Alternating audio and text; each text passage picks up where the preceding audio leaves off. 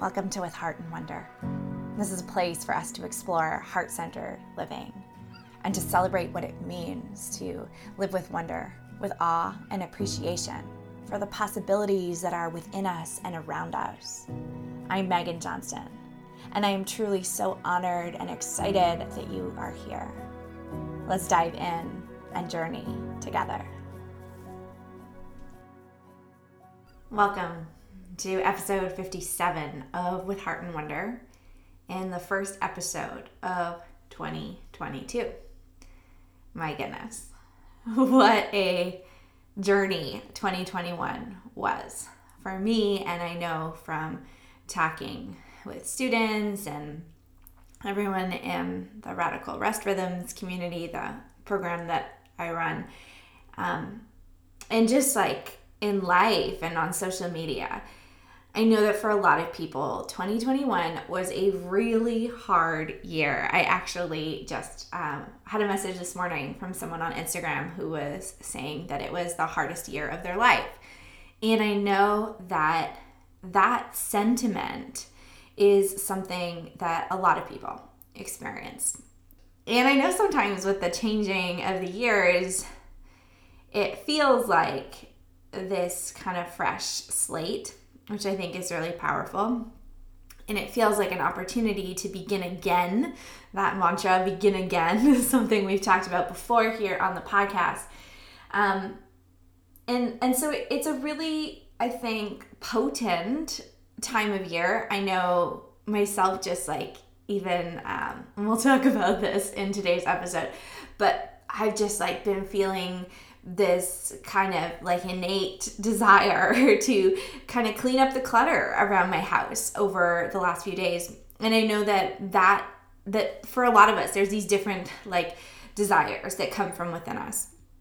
And what i wanted to kind of start off 2022 with on the podcast and almost like set the tone for the year ahead was a conversation around gentleness because I think whatever those desires that are coming up for you, those cravings, those urges, those little nudges, the wisdoms that you're listening to, because one of the reasons I think that um, that this time of year is so powerful is that we're in this time of winter, which is a time of deep listening. It's a time of introspection. And it's a time where we might it might be a little easier to hear those inner knowings that are inside of us.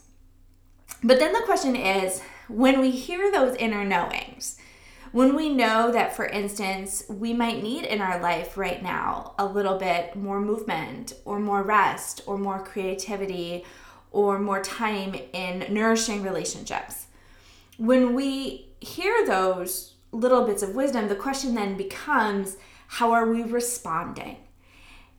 And the response, I think so often we get caught up in that kind of material aspect of like, what does that look like?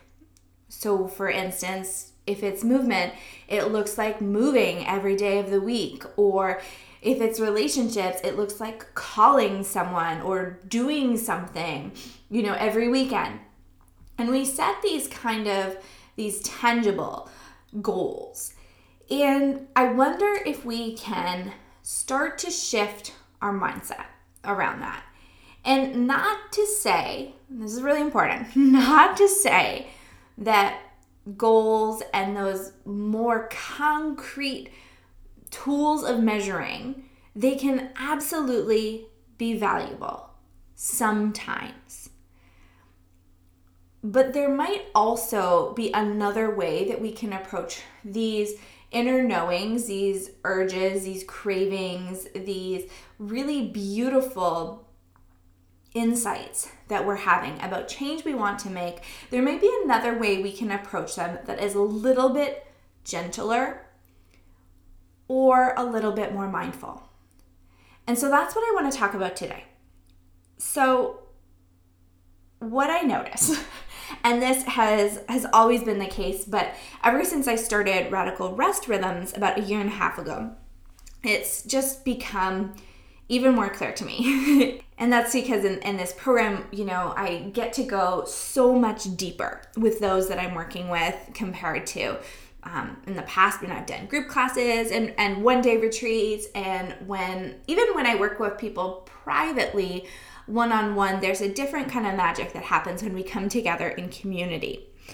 And one of the things that as I'm having conversations and as we're having conversations as a community in Radical Rest Rhythms, one of the things that is just so apparent to me is that oftentimes, and this is specific to rest, but we could absolutely apply it to anything, is that our instinct when it comes to creating change is to go hard. And our instinct when it comes to creating change is to like go out of the gate running. And it makes a lot of sense.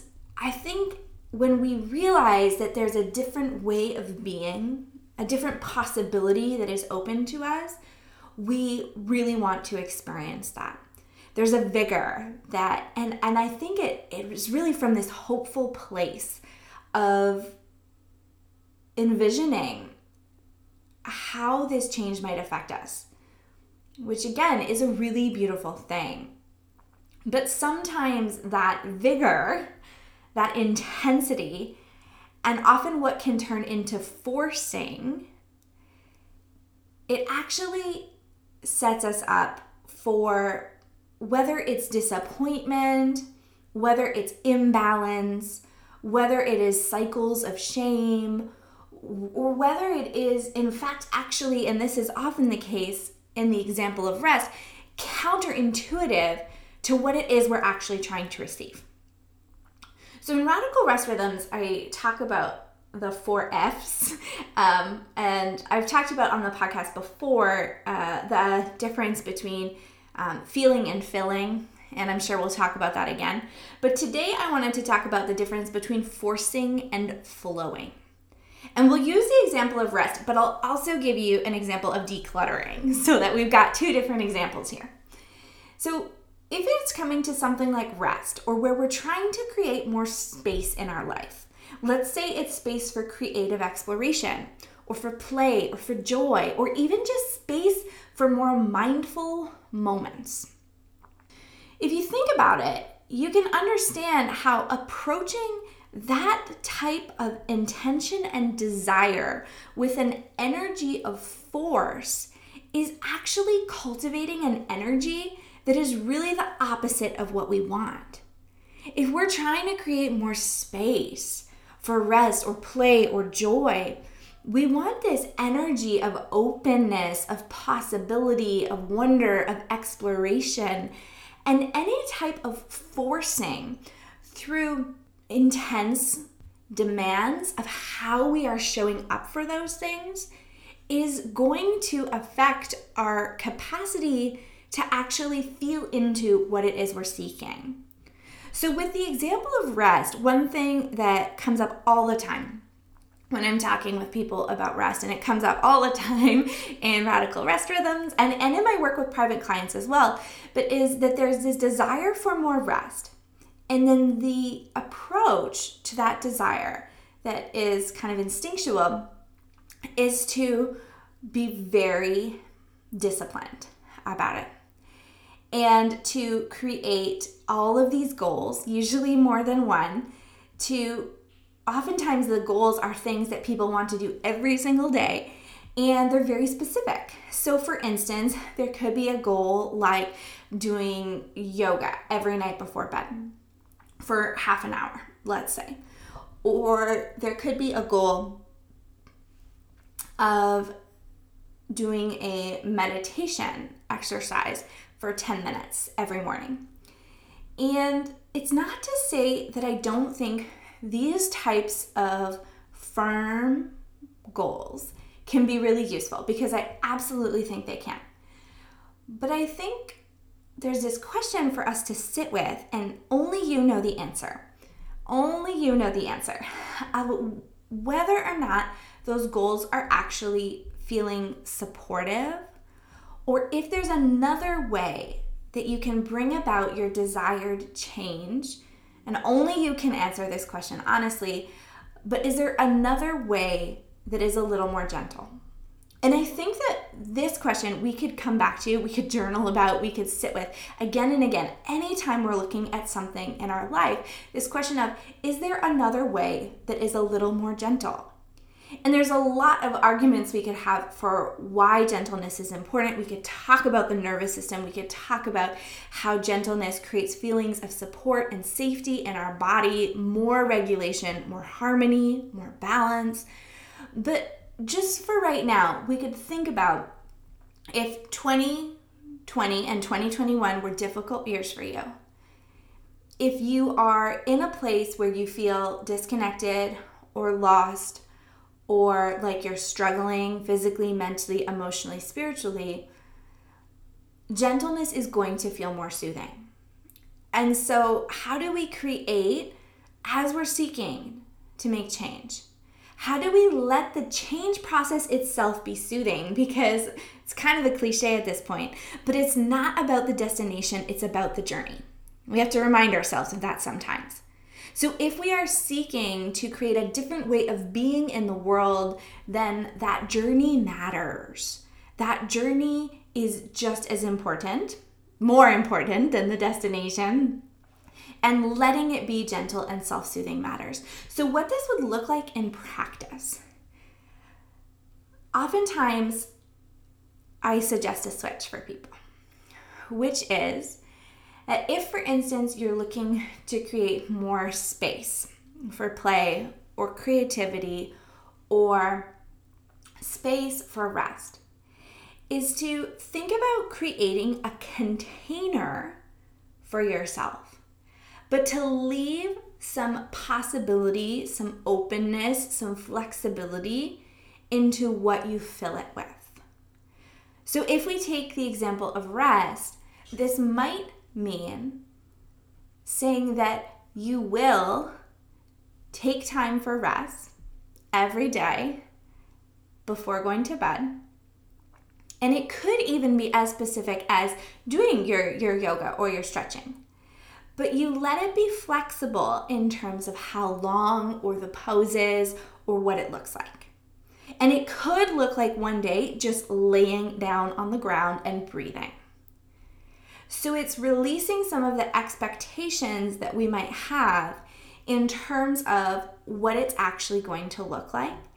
And what it's doing is it's creating a little bit more space for us to mindfully check in and meet ourselves where we are rather than forcing ourselves to be where we want to be. So, another example, if we take creativity, is you know, if someone had the, the intention that every Saturday they're going to sit down and do watercolor painting for an hour, what a beautiful intention. But what happens if there is a day where you really don't feel like that? Where that itself feels like the biggest hill that you are asking yourself to climb what would it look like instead if there is a container that every Saturday afternoon, let's say, you're going to take time to be in a creative energy and that you'd like to watercolor paint, that that's one of the things in your toolkit, but it could also look like lying on the floor and listening to music that feels creatively inspiring to you. Or it could look like journaling for a few minutes. Or it could look like staring at a work of art and just sitting with that in meditation. So, the question here is really like, how can you take whatever that goal or seed of an intention is, and what would it look like for you for that process of creating change to be more gentle? The other example I wanted to give is the decluttering example because that is something I have been living these last few days. And when it comes to decluttering, and this is something actually that Jen Walters talked about um, a few episodes back, is what she talks about as being so important to that process of decluttering is being really attuned to our own internal rhythms and what is happening inside of us. That mindfulness piece. And that mindfulness piece is, is true for everything that we've talked about so far in this episode. But I think this really gives us an example. So when we're doing something like decluttering, maybe it's cooking, maybe it's um, maybe it is like a, a more vigorous movement practice. Then the question becomes being attuned and mindfully checking in on when it's starting to feel like it's depleting us rather than energizing us, when our energy starts to fade. And with the example of decluttering, what Jen shares, and Jen, if you didn't listen to the episode, is a feng shui expert among many other things, is she said we usually should only do very small chunks, like 10 to 15 minutes. So for me, as I've been moving through my home, I'm actually getting very curious. I'm picking a small spot, I'm picking a corner of my office, let's say, and I'm only working on it until I start to feel fatigued. When I start to feel that sense of fatigue, it's time for me to stop and come back another day. And so we can apply that to whatever we're doing. You know, sometimes we, like I said, we kind of get out of the gate and we just want to run. And then sometimes we start to force ourselves through the moments where we feel the exhaustion and the tiredness. And often that is going to leave us feeling drained. So, how can we be in that space of wanting to create change, but be there a little bit more gently?